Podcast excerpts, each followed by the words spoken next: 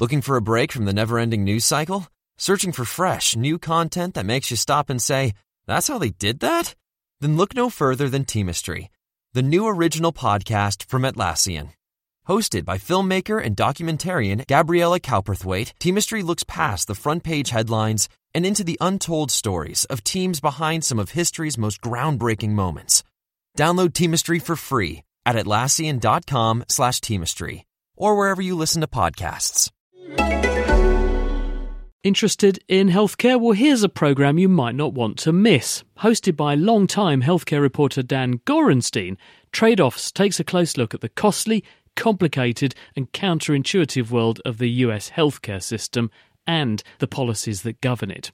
Trade Offs digs into the weeds with experts who understand the data driving the policy trends while telling compelling stories of those impacted by those policies. In the words of the Trade Offs team, there are no easy solutions for a troubled healthcare system, just trade offs.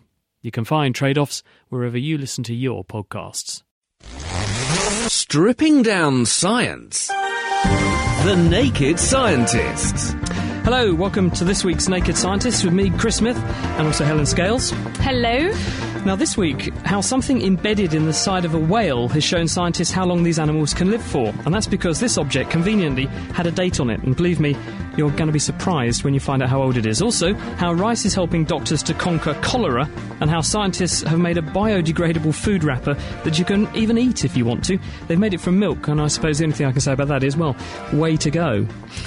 Oh dear. Also, this week we're exploring the world of forensics to find out how science can solve crimes.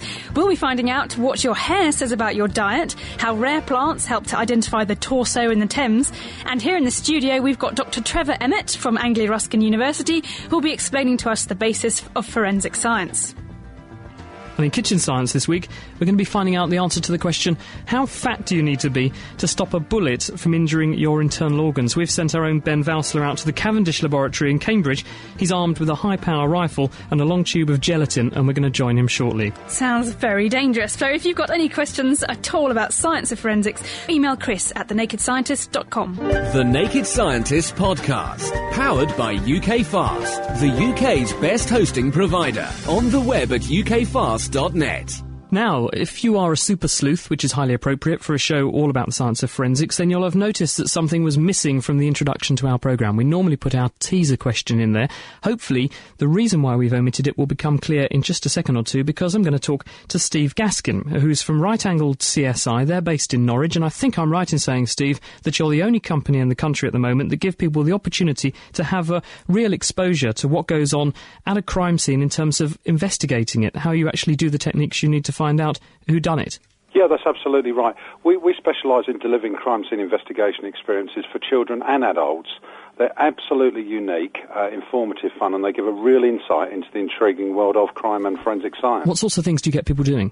We get them to do a whole range of things, and it, it, it runs from things like lifting fingerprints, uh, investigating crimes, working as a crime team. We do all sorts of things. We do ballistics. Uh, we look at uh, matching up hairs and fibres. And uh, recently, we've just perfected with children uh, the art and science of forensic dentistry. Do you supply the bodies? Uh, no, unfortunately, we don't. Um, I'm a former uh, retired police officer, and we, we can't use bodies, but uh, we have to use uh, dummies, I'm afraid. No, but so so no one need to have to worry about bringing along their mother-in-law or something if they want you to investigate what, what happened to her. Absolutely not. We don't want to cause the police any more work. Now, you very kindly said that uh, you're willing to donate one of your experiences if people can, can answer our teaser. Helen's armed with a question that's coming up in a second. What are you willing to give people if they're if they're the correct first correct person with the answer this week? Well, first of all, we're absolutely delighted to be working with your listeners, and what we're going to do is we're going to offer a really exciting experience. And that is that we will come along, uh, one of our experts will come along to your house or other suitable place, and we will have an experience for up to six people we'll set up a crime scene and uh, they've actually got to solve it. So unlike a who done it, we're looking for hard evidence. Sounds absolutely fantastic, Steve. Thank you very, very much. I hope we'll have someone for you if they can answer this week's question, which is Helen. Right, the question is when were fingerprints first used to identify people? Now, Helen, you're a marine biologist. Isn't there a bit of controversy about how long whales can live for out there in the in the field? I think so. I mean, the problem is getting hold of them and uh, figuring out a way to age them in the first place. It's a big sea; they're big animals, but it's you know a big space for them to be swimming around in. So uh, actually getting hold of them is tricky. But yeah, there is there is some debate about it. Yeah, because scientists reckon they've got a massive lead in this area in the recent. Uh, history in the last couple of weeks or so because there's a group of people called the Inupiats, and they are native Alaskan fishermen. They live up in North Alaska, and they're allowed to catch a small number of whales every year for subsistence reasons. In other words, they can catch whales. They're not allowed to do it commercially because, of course, whaling commercially is banned, but they can then catch a small number of whales and distribute the meat amongst members of their villages. And when they caught one whale recently, was a big bowhead whale up in North Alaska, they found embedded in the side of this whale a structure called a bomb lance. Now, what's interesting is this was invented to help whalers catch whales in the 1800s. And conveniently, this one was patented and it had a date on it. And they handed this over to scientists, and the scientists see the date says 1880.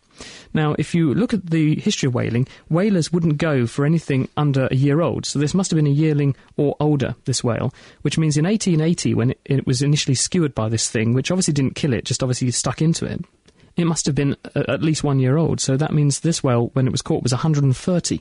That's awesome. So the one that got away told us a lot about how well, old whales can actually be. Yeah, it's, a shame it needed to die to do it, but it's intriguing to think that um, these animals can live that long. It's absolutely fantastic. I just think it could be just the tip of the iceberg. Who knows how old they really can be? But um, this week we have some promising news for the fight against the dreadful d- disease cholera, because a team of scientists in Japan are developing a new vaccine against against this disease using their national staple food, which is rice. Now, cholera continues to be a really huge problem across the developing world, with at least 5,000 people a year and probably an awful lot more dying from the severe dehydration that's caused by chronic diarrhoea, which is unleashed by eating food or water that's been contaminated with the Vibrio cholerae bacteria. Now, fortunately, it's a disease that's really easily treated with clean fluids and antibiotics, but sadly, there are still millions of people in the world who just don't have access to that sort of treatment. So now researchers from the University of Tokyo have genetically engineered two strains of domestic rice to contain the CTB gene, which is a major protein protein in the cholera bacteria. And the idea is that by introducing these cholera proteins into the body, it will trigger an immune response that protects against future attacks of the disease. Now, the scientists have rather nicely called their new rice muco rice because cholera is a disease of the mucosal lining of the intestine. And they've showed it already, they've shown it to be effective in preventing cholera in mice. How do you actually get this into your body then, this, um, this vaccine? How's right. it? Unfortunately, it's not as simple as just eating a bowl of rice, this genetically modified rice, because you just wouldn't get the right dosage necessarily. Well, um, how much do you have to eat then? Oh, well, no, it'll be much too much of a dose. That's right. I mean, basically, what the it can very easily be made into tablets that are swallowed, um, and this actually is very important because it gets rid of the need to actually inject a vaccine. Because using needles can cause other problems like infections, and you need to get rid of the needles and so on.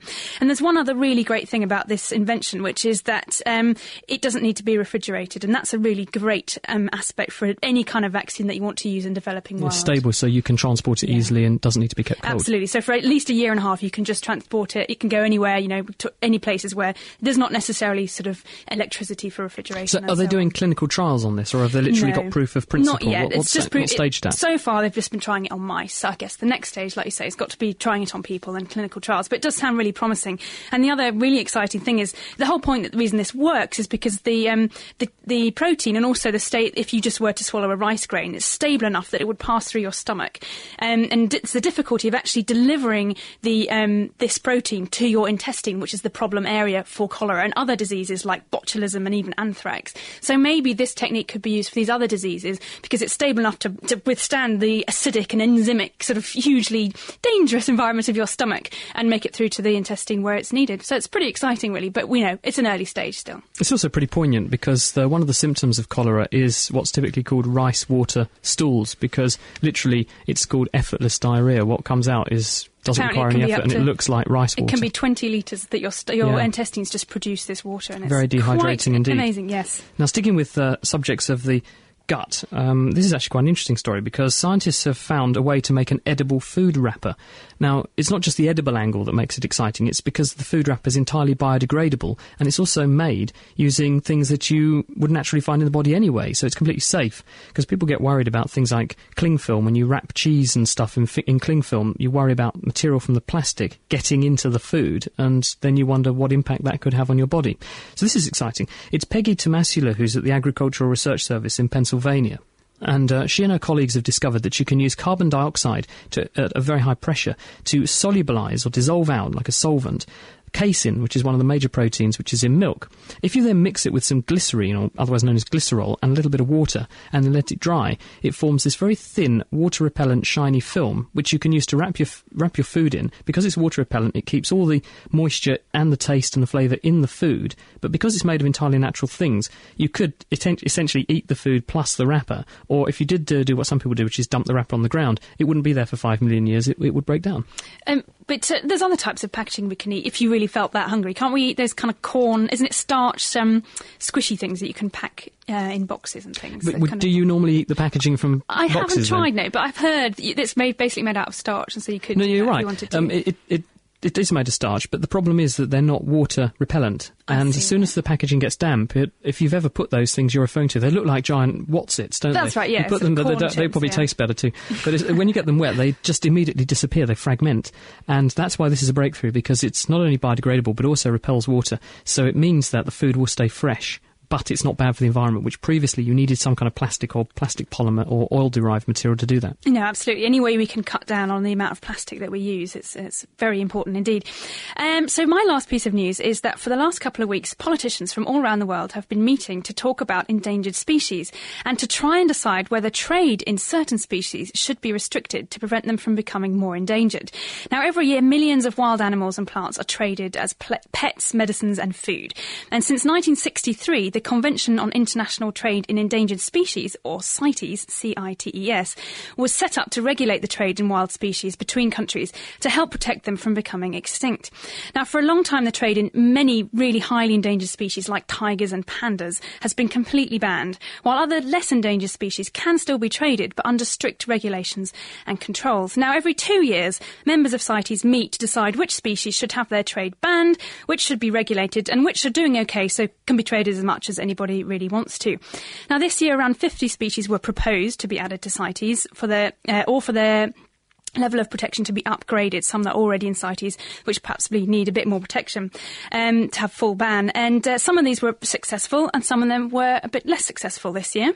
Um, one of the species which has been added to the list and that can't be traded anymore is sawfish, which is a bizarre-looking type of fish, a shark with a huge long nose or a rostrum. Have you ever seen one, Chris? Or have you ever seen part of one hanging around? A swordfish. A saw fish. Oh, yes. not a swordfish. swordfish. No, it's a I've eaten some swordfish. Swordfish, They're very, very nice. slightly similar um, in terms of a long, spiky nose. But these ones, these guys are sharks, and that people actually cut their noses off and use them as decorations because they think they look quite nice. I don't know about that. But also in South America, the teeth, which are sort of spiked around the edge of their noses, are used in cockfighting. They tie them to the legs of chickens. It's sort of like med- like armour. Yeah, so that's rather nasty. But anyway, and the trade um, has also been banned in a creature called the slow loris. Do you know what a slow loris is? No, I'm intrigued. Uh, Tell me. Slow lorises are very cute and cuddly primates, which have huge nocturnal eyes, and they look are a they bit slow. They look. Uh, they are actually. Yes. I don't know why that, if that's why they're called that, but they look a bit like a gremlin before it gets wet.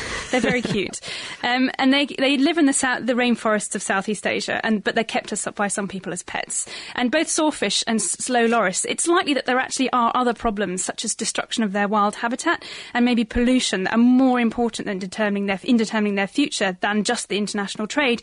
But it's hoped that the publicity that they will get through listing on CITES could help raise their profile so that these other problems can also be tackled. There was quite a good point which was made recently by scientists in the journal Nature, which is they analysed all the records for these trades with CITES, and they found that as soon as an animal got uplisted to being protected, you, you couldn't trade in it at all.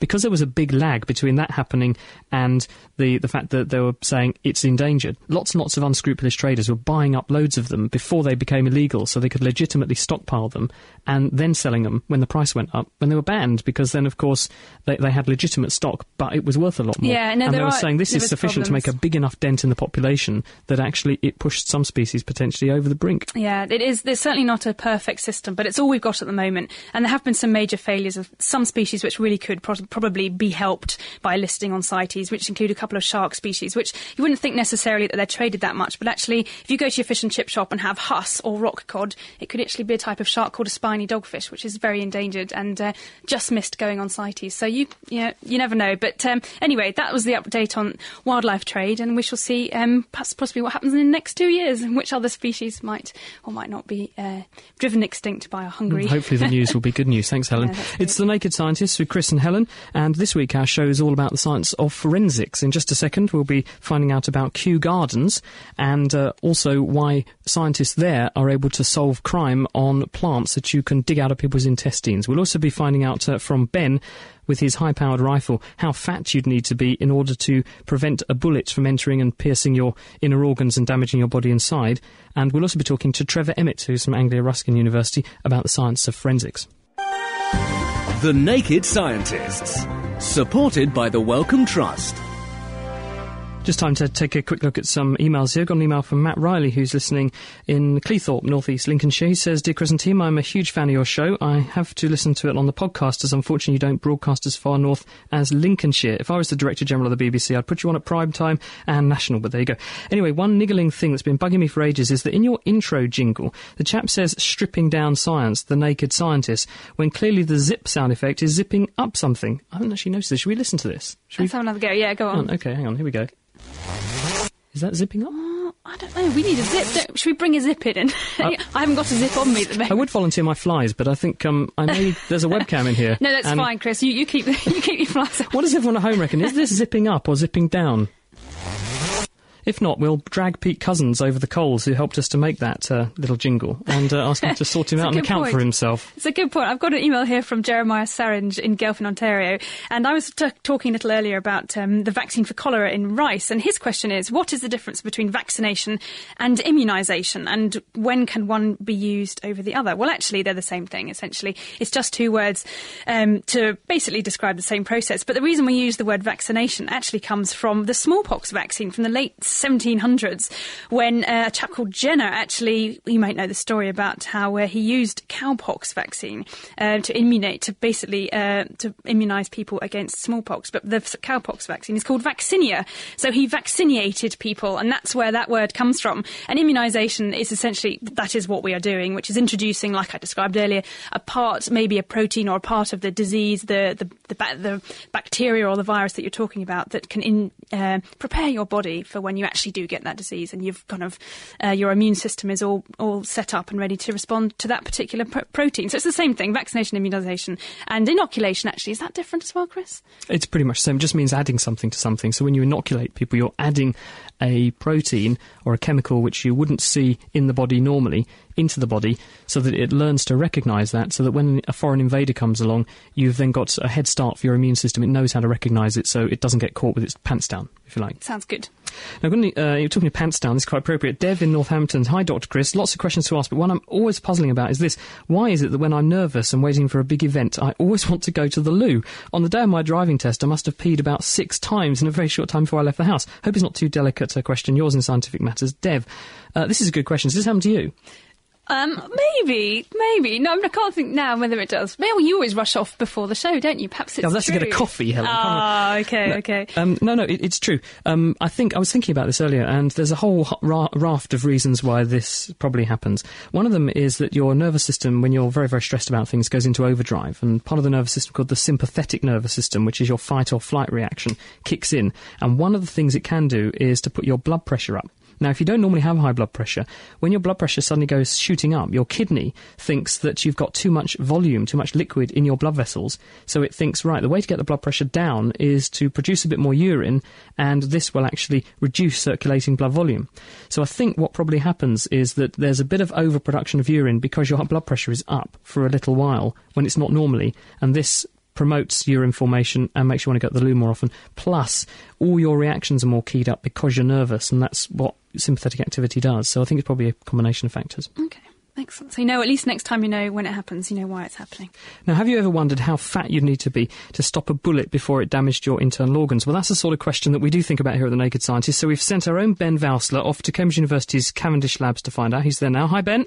Hello, welcome to Kitchen Science. Today I've come over to Cambridge University's Cavendish Labs and I'm here with Dr. David Williamson. Hello. And uh, we wanted to find out how fat you'd need to be to stop a bullet. And it sounds pretty gruesome, but obviously we're not just going to shoot somebody. How are we going to test this out?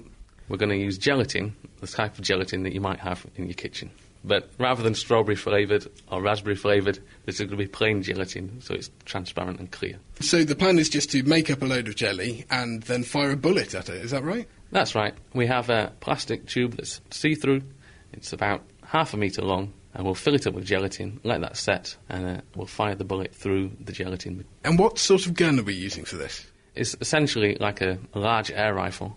It's got a barrel that's three metres long in length and the air cylinder that we, we charge up with air is a couple of litres in capacity. So we'll charge that up, then we'll let the air go, and that'll push a bullet along the barrel and through our gelatine. The ball bearing that we'll use to simulate a bullet is a 10mm steel. What sort of speeds is this going to come out at? I estimate it's going to come out around about 500 metres per second. Wow. That's approximately about 1,000 miles an hour, so that's really quite quickly. That is really very fascinating. That's faster than the speed of sound. Yeah, that's almost twice as fast as the speed of sound, which is 330 metres per second. So, yeah, that's going quite quickly.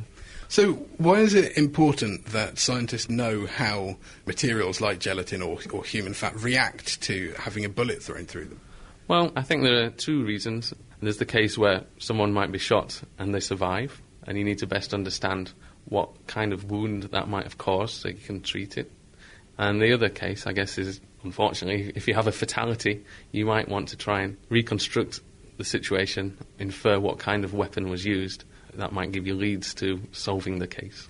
Well, we've got everything set up here, and so we have a tube of gelatin, a, a three metre long barrel, our projectile is ready, but there's lots of big signs in here saying that we should wear ear protection. So I think it's probably best, and best for our microphones, if we do all of this from outside the room. Will that be okay? I think that's the, the recommended procedure. Okay, well, let's go outside. Okay, so we're outside now, and we're by a big metal box with two big switches. One says prime, and one says fire. So, at the moment, we're just filling up the main cylinder with that compressed gas that's going to propel the bullet down our barrel. Okay, so are we ready to fire? Yeah, sure. Three, two, one. That was really loud, and we're the other side of a wall here, so I can't think how loud it must have been in there. Um, I, I, don't know what's happened to that gelatin. If you want to hazard a guess as to what's happened, let us know, and we will come back to you and let you know what did happen later on in the show. Thank you very much, Ben. So we'll be heading back to the Cavendish later to actually make the measurements and give you an update on whether or not you're fat enough to prevent a bullet from piercing your internal organs. I've heard from Colin in Ipswich who he reckons the jingle is a zip going up. As the zip goes along the teeth, it causes a bigger bass response, so the tone would go down as you unzip. What do you reckon? Uh, shall we drag the guy who made that jingle for us over the coals? Well, we'll have to wait and see. We'll, we'll get him on the programme in the future and we'll ask him. And now it's time to catch up with Bob and Chelsea for this week's Science Update. Hi, guys. This week for The Naked Scientists, we're going to tell you about some surprising skills held by robots and seeds. I'm going to tell you about the future of the domestic robot. But first, Chelsea has a surprising report. The seeds of the wild wheat plant don't just lie around waiting to be planted. Scientists in Germany and Israel have found that, like some other plants, they actively crawl on the ground and bury themselves. Chemist Rivka Elbaum, then at the Max Planck Institute in Germany, says the wild wheat uses a technique involving its two antenna like projections called awns. The awns contain two types of cellulose fibers.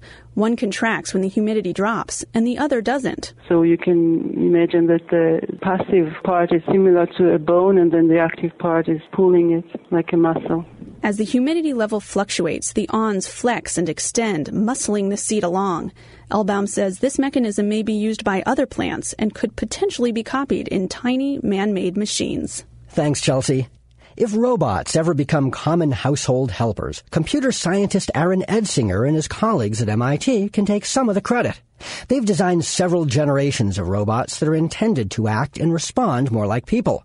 The latest is named Domo, a successor to forerunners called Kismet and Cog. The focus with Domo has been in manipulation, really being able to, to do stuff with arms and hands. You know, a robot like Kismet, which was basically it was a head uh, that could display emotion. Cog had a body and arms, but it really couldn't do much with them. And really, a lot of the advances with Domo have to do with that it can work with a person and that it can do it in someone's home where it's very unstructured, it's very cluttered, it's very difficult to predict. And so the algorithms that run on Domo try to take into account a lot of that unpredictability in a way that uh, a lot of robots haven't done yet. For example, Domo can find Dr. Edsinger, take an unfamiliar object from him, and set it down on a nearby shelf. While that's simple to us, it's very complex for a robot, which has to assess the size and the shape of the object, navigate around obstacles, pass the object between its own hands, remember the shelf's location, and figure out when it's steady enough to let go. Taking an object off the shelf is harder still, and that's what Domo's learning now. Eventually, Edsinger says robots like these may be able to help elderly or disabled people perform household chores. Thanks, Bob. Next time, we'll tell you what happens when you mix a baby with a trumpet, so definitely tune in. Until then, I'm Chelsea Wald. And I'm Bob Hirshon for AAAS, the Science Society. Back to you, Naked Scientists. Thanks, guys. And if you want to hear more from Bob and Chelsea, you can check out their website, which is www.scienceupdate.com. Anyway, next up now, Sabina Mignovich went to talk to Dr. Hazel Wilkinson this week from Kew Gardens. She was called upon by the police to use her plant identification skills to help with a gruesome case. You might remember it. It was the torso in the Thames in 2001. In 2001, the torso of a boy aged about five was found in the River Thames near Tower Bridge in London. Police believe this was a ritual killing and much forensic work took place to try and identify the boy and lead the police to his killers.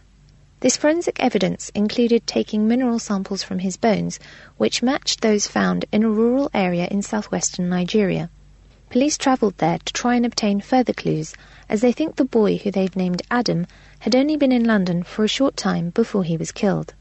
Initial research into the contents of Adam's intestine revealed large amounts of plant matter, so the contents were sent to Dr. Hazel Wilkinson of the Jodrell Laboratory at the Royal Botanic Gardens Kew for identification.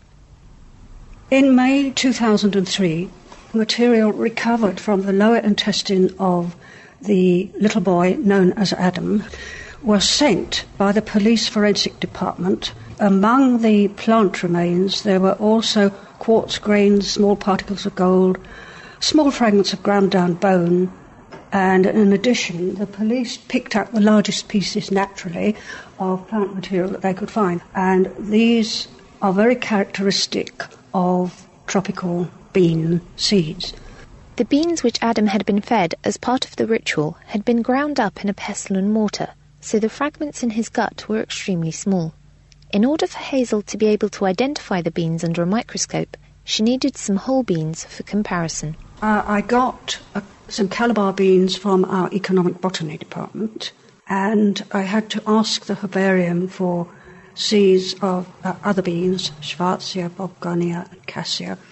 But when it came to the leaf material, unless I got stomata hairs and glands on the specimen, it's extremely difficult to do anything at all. Those are the bits from the underside of the leaf? Yes, the lower surface of the leaf. And I was very fortunate in that we had a visitor here from Ibadan in Nigeria, where Adam is believed to have come from. And he brought with him some leaf material from one of the Ibadan markets. One of the leaves he gave me fitted exactly, which was so helpful. One of the leaves I found in Adam material. But it is really a very considerable battle to identify anything at all. Despite the difficulty in identifying the stomach contents, Hazel was able to detect the presence of a couple of significant plants. I feel convinced that a small amount of calabar bean was probably in the uh, meal that Adam had, but one of the most frequently found fragments are those of Datura, angel's trumpets. It's um, a member of the Solanaceae, that's the potato and tomato family. Now, I have bought and also obtained from the herbarium some seeds of datura, ground them up in a pestle and mortar, and tried to compare them with the datura in Adam's gut. And I feel convinced that there is quite a lot of it. Datura is well known historically for being of a sedative hallucinatory nature, and uh, it's still used for bad purposes today. Hazel needed some clues to help her narrow the search when it came to identifying the rest of the contents. She obtained a book of spells traditionally used in southwestern Nigeria to give her an idea of what other plants might be present. The use of plants in Yoruba society. Loads and loads of wonderful recipes supposed to do all sorts of things. To appease one's spirit counterpart, to send smallpox to someone. Yes. Most peculiar uh, to kill somebody. Uh, of course, I've got a marker in that because I, ne- I needed to look through these plants to see if there was anything in here. Hazel's findings helped the police concentrate the investigation into specific channels, which assisted in uncovering a human trafficking ring between Nigeria and the UK. The police have as yet not been able to identify the perpetrators of this crime, but their investigations have further revealed underground sacrificial practices in London. It would seem that Adam's sacrifice was to give somebody power and money. Now, where his, his head, we don't know. But we do know that um, the head was considered to give the owner of it, especially in a child, youthfulness, extra brain power, and above all, access to more and more money which suggests that uh, having two heads is sometimes better than one. That was Sabina Miknovich who was talking to Dr. Hazel Wilkinson from the Jodrell Laboratory at the Royal Botanic Gardens in Kew about how some of the forensic techniques and also a bit of local knowledge can sometimes lead you to some pretty startling conclusions. Yeah, when we're asking you this week, um, how old do we think that fingerprinting is in terms of how uh, using it to identify people? And on the line right now, we have Michael from Huntingdon. Hi, Michael. Hello there. Now, you think you've got an idea of uh, how long we've been using fingerprints for. What's your guess at the answer? I think the answer, I think it was in 1892 that they were first used. Okay, well, I think we have a general, definitely a general consensus in the studio that, that you're way too recent, actually, and it was much longer than that. Um, and I had little birdie tells me that you study forensic science as well, so I'm surprised you got that wrong. But anyway, not to worry. Thanks for calling. Would you um, like to have a go at our fact or fiction quiz? Yes, okay. All right, here we go. A hippo pregnancy lasts 16 months, Michael. Fact or fiction? Fact. I'm afraid not. Despite the size of a hippo, it's actually shorter pregnancy than humans and lasts eight months, although the newborn hippo does weigh 25 to 50 kilograms. I'll try and redeem yourself on the second um, one of these, Michael. The atoms of a substance are most tightly packed in a liquid form. Is that fact or fiction? That's fiction. That's right. Excellent. No, atoms are most tightly packed in solids, um, much more closely packed in solids than liquids, and the atoms of a gas are spread out completely um, the most of all. So that's great. One out of two. Thanks Thank you very, much, Michael. Thank you. See you. It's the Naked Scientists with Chris and Helen. It's our forensic show this week. In a second, we'll be talking to Trevor Emmett, who's from Anglia Ruskin University, about how we use forensic science and some of the techniques that he uses to try to do things, including helping the BBC with their Waking the Dead series.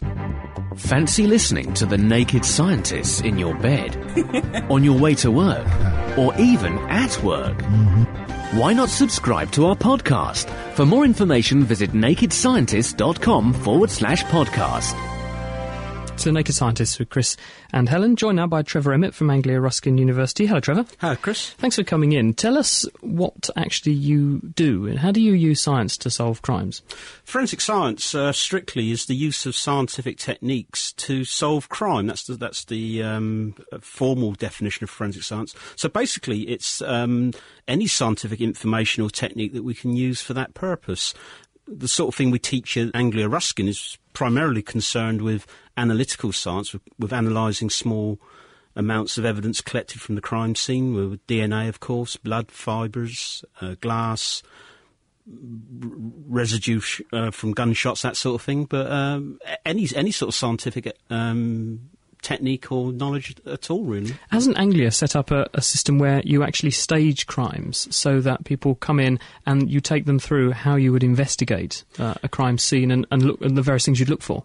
Well, the, the, the, question is, is what makes forensic science different from other sciences? And, and, and clearly it's a matter of context. It's not about what you're actually doing. It's not about using microscopes or chemical analyses. It's about collecting evidence and, and using that evidence in a, in a court of law. So the, the, the evidence has to be collected properly. We have to make sure that all, all, all the relevant evidence is collected. We have to make sure that evidence is uh, stored properly, accounted for properly, and then analysed properly at the end. So, so to do that most effectively in a teaching environment, we can only really sort of simulate a crime scene, send the students in to do, do whatever they have to do. It's not just collecting evidence; it's about securing the crime scene, controlling access.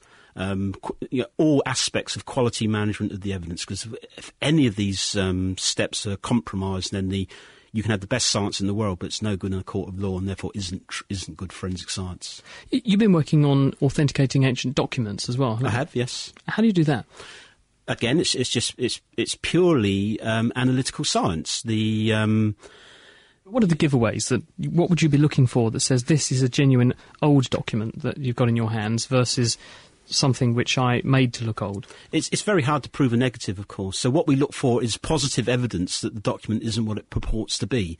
Um, some some of the work I've been doing with the Fitzwilliam Museum on on ancient Egyptian papyri, of course, if we found on those um, paintings. Um, Pigments or dyes which were only invented in the 19th century, And then straight away the the um, the provenance of that document is called into question. How do you know they were made in the 19th century? What's the sort of chemical hallmark that says I'm more recent than this ancient Egyptian one? Oh, um, it, it's relatively straightforward for ancient Egyptian pigments. Ancient Egyptian pigments are nearly all um, geological in character. They represent coloured ores and minerals from the surface of the earth. There are some organic ones. I mean, we've we've all heard of imperial purple or Tyrian purple, which is made from uh, seashells, and there are one or two other other organic ones. But in the main, what organic colours or dyes were available to the ancient Egyptians were very, very limited. In the 19th century, the development of the, uh, chem- the chemical industry, uh, all sorts of uh, a- uh, azo dyes and amino dyes were developed, and a, and a very wide range of colours were developed. So, um, if you find those dyes, those materials, those compounds didn't exist at all until they were first made in the 19th century. Have you flushed out any fakes? Um, not uh, not on the ancient Egyptian material. I have on one or two other items I've looked at. What sorts of things have people tried to fake? uh, um, th- th- th- they, try and fake everything. They try and fake everything. And, and w- one of the um, I did I, I did some work on some castings, uh, some statues which were- which were purportedly um, two thousand years old, and discovered that they contained an alloy that, which probably meant they were they were made in the uh, in the nineteenth century. Very very straightforward thing. But How did you um, know that, though? How do, uh, what, what was the alloy? Is it just something that people 2,000 years ago wouldn't have known how wouldn't, to wouldn't- make? Wouldn't have been able to make. No, not at all. So what did you have to do? Did you actually drill into these things and Uh, get samples out? Because that sounds like if they were genuine and 2,000 years old, I wouldn't be happy to have you drilling into my beautiful statue that I probably paid thousands of pounds for. The um, I, I I would never be allowed to drill into anything, but from my, my geological Is that you background, personally, or- Oh, no. uh, absolutely not. No, the uh, I remember when I, uh, one of my first discussions with a museum. Um, we had a long discussion on the telephone about what they wanted me to do, and then, and then I said, "Well, can you send me?" I thought 10 grams of material would be a very reasonable amount, and I could almost hear the uh, conservators at the other end of the phone fainting. And then they said they could send me some drillings, and I, I, I thought I was going to see one of these curly things that come out of your Black and Decker when you're drilling into wood or something. But um, I got about three specks of dust. And I, I now think that if I if I get um, when I when when I was working in geology, I used to think if I had um, half a gram of material, that was a bit a bit dodgy for analytical work. Now, if I get a milligram, I think I'm doing pretty well. So you get very very small amounts. And, so how do you um, actually analyse them though? Because were you was it a case with the metal of melting it down and then doing some chemistry on it? I mean, what's the way in which you flush out the chemical In- fingerprint that's in there? In, in that particular case, we I, I, I took about a milligram of uh, a milligram is about a, about a quarter of a grain of sugar. It's a very small amount of material. Um, I had to develop techniques for handling that small amount of material. Very easy to lose it, and then basically we dissolved it in acid, and then then then analysed it in the way we would analyse any other solution. The results the results were conclusive. Yeah. I heard a, a technique that was suggested was people fire X-ray beams into things like the statues Yes. you mentioned, and the scatter pattern is indicative of what's inside, so you don't actually have to harm them. And because people are using different forms of metals these days, as you've just said, compared with historically, this can sometimes be a giveaway. Oh yes, I, I did. Uh, I remember many years ago, I had a colleague who was very interested in looking at Elizabethan methods of lead smelting. and we discovered that some of the artifacts that he he had actually bought. That's always a dead giveaway if you buy anything. um, but uh, some of the artifacts he had bought were actually made actually contained stainless steel. Of course, was another thing that didn't exist very much before the 19th century. So, um, no, the uh, X-rays. I mean, you can if you have um, uh, a statue or something like that that's been cast in bronze, and then that, the way that's made varies with, with period and time and, and, location in the world. And you can X-ray it just like you can X-ray a human body for a broken bone or something like that, and the and you can get gain evidence from that. Another thing that happens when you irradiate material with X-rays is that the the atoms in the material radiate their own X-rays, their own characteristic X-rays. There's a technique called X-ray fluorescence, and that's another very sensitive way of, an- of determining the composition of the material. The great advantage of uh, X-ray fluorescence is it's entirely non-destructive, so you don't have, you don't have to take samples off the material. I heard that you can even get fingerprints from previously unfingerprintable things using that very technique because obviously if people touch something then they can leave behind traces of sweat which has got traces of, of metal ions in the sweat. And if you zap that with x-rays with synchrotronic you know highly focused beams yes. of x-rays you can quite literally see the fingerprint flashing up again but even on things like skin which previously you wouldn't have been able to see a fingerprint on um, I've not actually heard about that. It, sounds a bit implausible to me, but then these things often do. I, have certainly seen published techniques where people have looked at documents that have been handled. No, no no fingerprints at all apparent, but then use something called confocal fluorescence microscopy, have been able to de- to look under the surface of the document, they actually see the sort of the, you know the, the ghostly imprint of a fingerprint on a document uh, that's actually not on the surface anymore. The, you know the, the, the lipids and such like from the fingerprint, you know the fatty material, the proteinaceous material, have, have, soaked into the document. They're no longer on the surface, but this this very powerful technique that's used a lot in uh, cellular biology, confocal fluorescence microscopy have been able to reveal the fingerprint uh, from the document. And talking finally about things leaching into other things, um, what about when people try and dispose of bodies and they put bodies in environments like peat bogs where the bodies are very rapidly dissipated or often are, and the, the person, uh, you then come along and you can get some samples of peat. Can you tell if there was a body there even?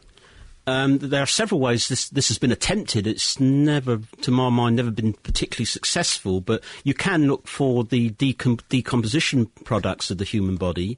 Um, by chemical, uh, by organic analysis, but a, a, new technique which has been developed by colleagues in Northern Ireland is to look for stable isotopes, stable isotopes of carbon, nitrogen, oxygen in the groundwater, and try and locate bodies by basically using the natural water system, streams and, and, and swamps and such like, to try and locate the body themselves. Thanks, Trevor. That's Trevor Emmett, who's from Anglia Ruskin University.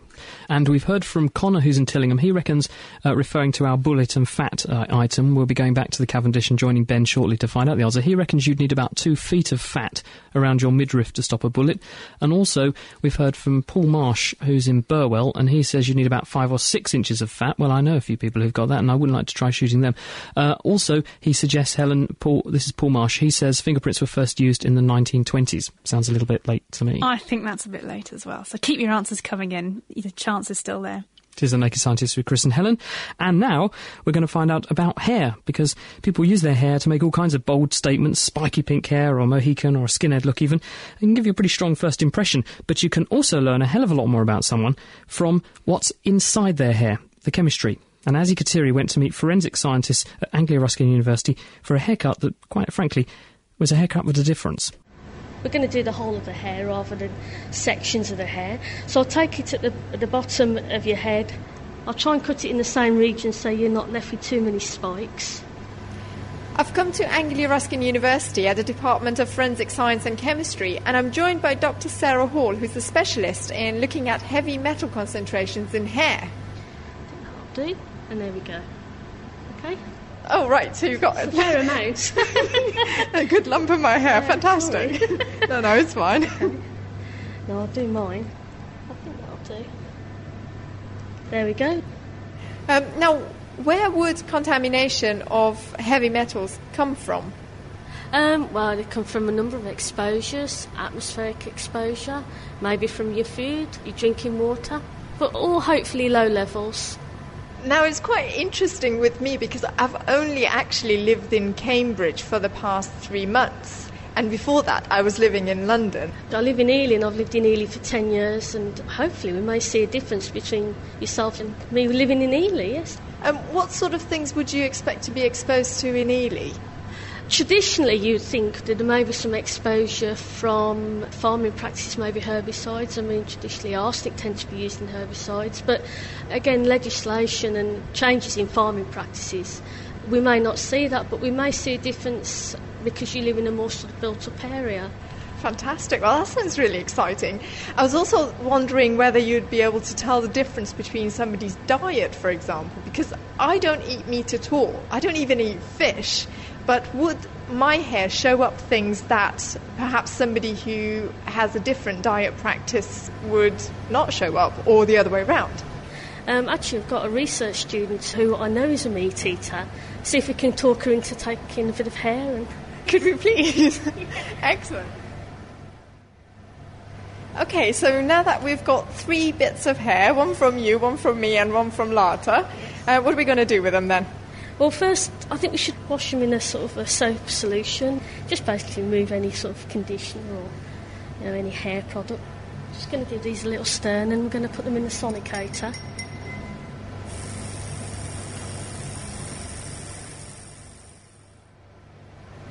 All I'm going to do now is just decant the soap solution off and then Wash the hair with some deionised water, then a last wash with some methanol, dry it in a bit of filter paper, and then we should be able to easily cut it into smaller sections and get it into our containers.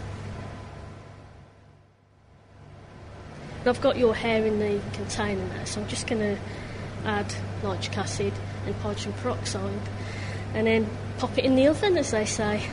And uh, that's it. Just leave them for about four hours to digest. Once they've uh, digested, you've got your metals into solution, which then allows us to do the analysis. Lovely. All right. Well, what I'll do is, while we wait for everything to cook, I'll pop across the corridor and have a chat with Dr. Karen Scott. Yes, okay, and I'll see you soon. Yep, excellent. I'll see you in a bit then. Hi, I'm Dr. Karen Scott. I work in the Department of Forensic Science and Chemistry at Anglia Ruskin University, and I'm a forensic toxicologist. So you look at all the components that get into people's hair, but how do they actually get there to start with? Well, basically, anything that is ingested into your body is into your bloodstream. And our hair grows from components which are retrieved from the bloodstream. As the hair then grows out of the head, the drugs and other substances bind to melanin within your hair. So something that was there, say, a month ago, a month later will be one centimetre away from the point of start of growth of the hair. What can hair tell you about a person? It can tell you ethnicity, um, it can tell you which part of the body it's been taken from. It can't tell you whether the donor's male or female unless you go down the DNA route. Can give you an indication, obviously, if they've died or treated the hair in any way. And also it can tell us if they've ingested drugs in the past. So there's lots of different things that we can tell from the hair sample. And Dr. Sarah Hall's actually showing me how she can get um, heavy metal exposures from hair samples.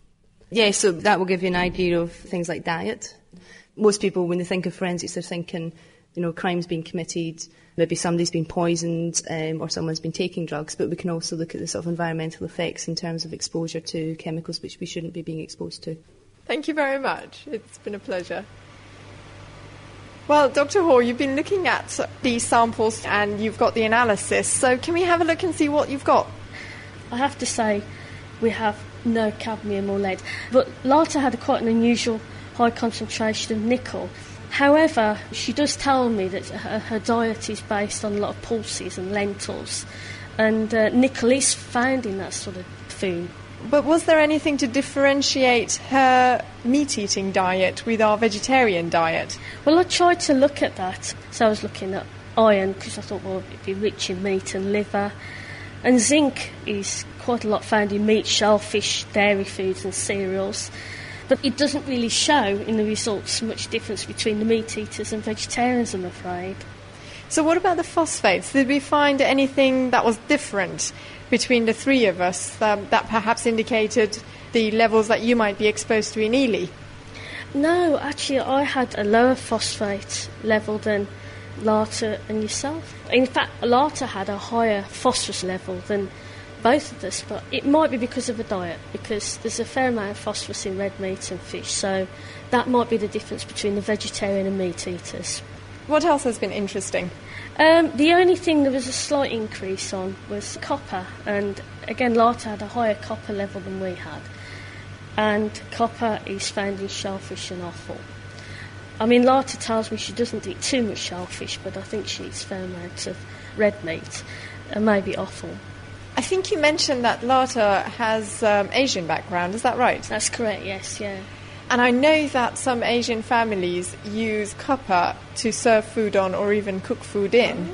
yes. Um, would that have something to do with it? Well, it could do because a lot of lead pollution years ago came from cooking implements and drinking vessels that were actually made of lead compounds. So, yes, that could be true. Excellent. Well, thank you very much. It's been absolutely fascinating. And I'm really thrilled that I'm quite healthy and I can carry on with my healthy vegetarian diet. thank you. And uh, don't worry, Azzy's hair has kind of grown back. It doesn't look quite as tragic as it did earlier in the week. So that's good. That was Azzy Katiri talking with Sarah Hall and Karen Scott, finding out what's in her hair. Now it's time for question of the week. And in last week's question of the week, we got an expert to dispel the myth that we only use 10% of our brain. And we asked why moths fly towards light bulbs. Um, any last minute emails on this one? Well, I have heard from a guy called Templeton who seemed to suggest that uh, it's because they're thinking that the, that the light bulb is the moon and they get confused because they try and navigate by the moon and this causes them to go in circles. Anyway, here's Sabina with actually what we think is the answer this week. Hello, welcome to Question of the Week. This week we're looking at insects tripping the light fantastic. Here's Jeff with the question.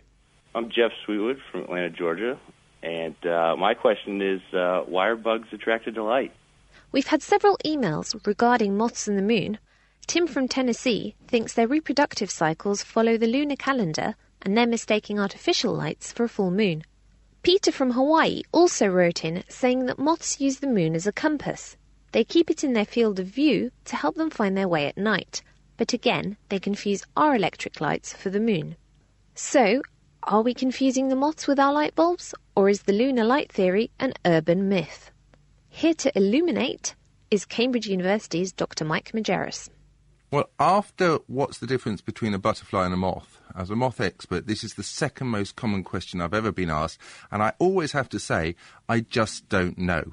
Now, we have various hypotheses. The most common is that they fly at an angle to the moon to keep them going in a straight line. And when there is a point source of light, the moon is very far away, but when there's a light near, to keep at the same angle all the time, they have to keep changing direction. And people say they spiral in on the light. If that were the case, I run moth traps, which is a, a mercury vapor light, and c- can collect something, sometimes 30,000 moths in a night, but you'd expect them to all come in on spirals, and they don't. They come straight in, in straight lines, all sorts of things. You'd also have to say, why do they sit on a window of a lighted kitchen or something like that? Now, if they were doing this, they would just fly past it. They really wouldn't sit there and stop. So, although there are hypotheses, I just am not convinced by any of them. And I, m- my own feeling is we simply don't know why moths are tr- attracted to light. There you have it. Although the experts haven't quite figured out why insects are attracted to light, they're probably not confusing man made lights with the moon. Perhaps they're brighter than we gave them credit for. This is the wonderful thing about science. So many amazing discoveries have been made, but there is still so much more to find out. If you like finding things out, how about having a go at next week's question? Hi, I'm Danny in Alaska, and I'd like to know about quicksand. Why do people get stuck in quicksand, and how can they get back out? Thank you. If you think you know the answer, or you have a question of your own, drop me a line to questionoftheweek at thenakedscientists.com. But now, back to the studio. So if you think you know what causes people to get stuck in quicksand and how they should get out again, let us know. Just drop us a line to question of the week at nakedscientists.com. The Naked Scientist Podcast, brought to you by the thenakedscientist.com. And this is The Naked Scientists with Chris and Helen. We're going to head back now to Cambridge University's Cavendish Labs, where Ben's with David Williamson. And earlier on in the show, they set up a huge air rifle and they shot a bullet at a 36 centimetre long tube of fat like gelatin to see how fat you would need to be to stop a bullet. Is what Connor suggests correct? You need to be about two feet wide in order, or two feet of fat in order to stop that bullet. Ben, what's going on? Oh, yeah, hi, Chris. Uh, welcome back to Kitchen Science. We're just going to go in now. I'm going to see what has happened to our tube of gelatin. So, uh, should we go in? Yeah, let's go.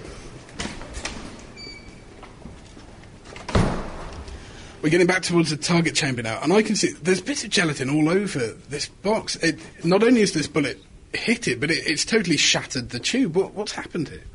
Because we're outside the room, we couldn't actually see what happened. But even if we would have been inside the room, we still wouldn't have been able to see because it happened so quickly, it's faster than the eye can discern. But fortunately, we were using one of our high speed video cameras to record the process, and if we play that back in slow motion, we can see exactly what happened to our target. So, can we have a look now? Yeah, sure. The first thing that we see is the air in front of the projectile that had been stored in the barrel has been pushed out of the way as the projectile went down the barrel, and that whoosh of air has deflected the gelatin at the entry side. So it's just caused a bit of a distortion on the sort of the first edge of the gelatin, and that's just the air being pushed out of the barrel. Yes, it's just the whoosh of the air has distorted the gelatin. The next thing that we see is the ball bearing has entered into the gelatin, and behind the ball bearing, a conical cavity has opened up. This is the ball bearing pushing the gelatin to the side as it goes forward. If you'd see a duck swimming in the river and the conical wake behind it, this is exactly the same thing. And material's been forced sideways. And we can actually see the force that's been applied has broken the perspex tube that's containing the gelatin, and we can start to see cracks forming within the plastic. I mean, that's amazing. You can actually see the, the whole thing shattering as it goes through. And um, do we know how fast it's going through there?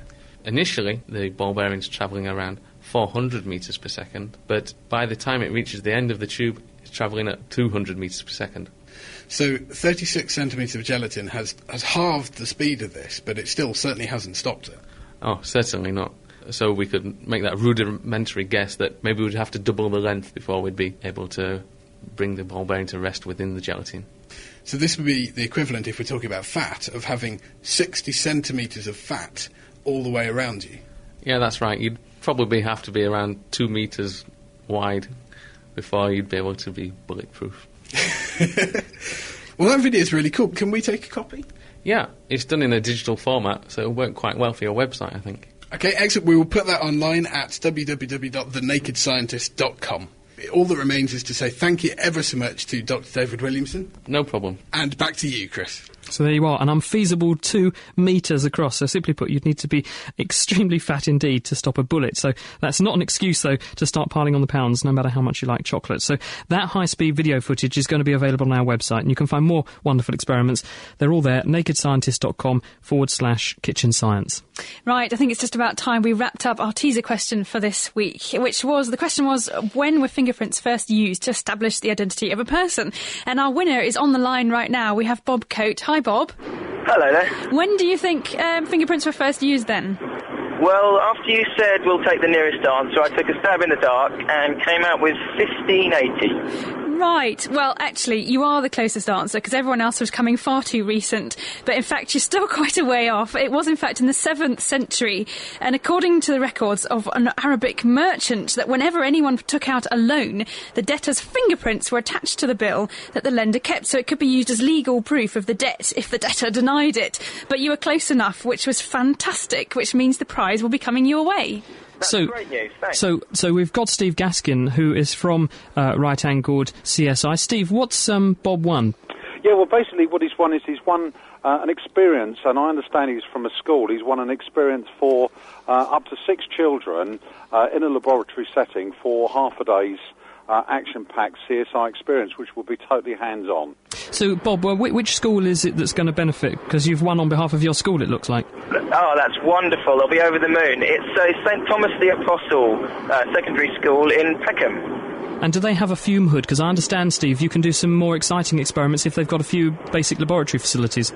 Yeah, just really to whet the appetite of students is we've just uh, perfected uh, a procedure and it's called sealed with a loving kiss. And uh, what we want them to do is to analyse some lip prints uh, in their entirety and also with some lipstick on. So it's a new procedure. So uh, your school, Bob, will be the first uh, first students to experience that. and I'm sure well, that'll well, go down well with the kids. That'll be quite interesting as it's an all boys school, so that might lead to some laughs. I don't know. In this day and age, anything goes. Bob, Indeed. well done. Thank you for winning, and thank you very much, Steve Gaskin, for donating that wonderful prize. Two happy people. Well, that's about it for this week. Join us next time when we'll be exploring the science of supervolcanoes. In other words, eruptions so big that they could end life on Earth. And in fact, they nearly have done on several occasions. Plus, we'll also be hearing about the recipe for disaster. In other words, the ingredients that add up to an earthquake.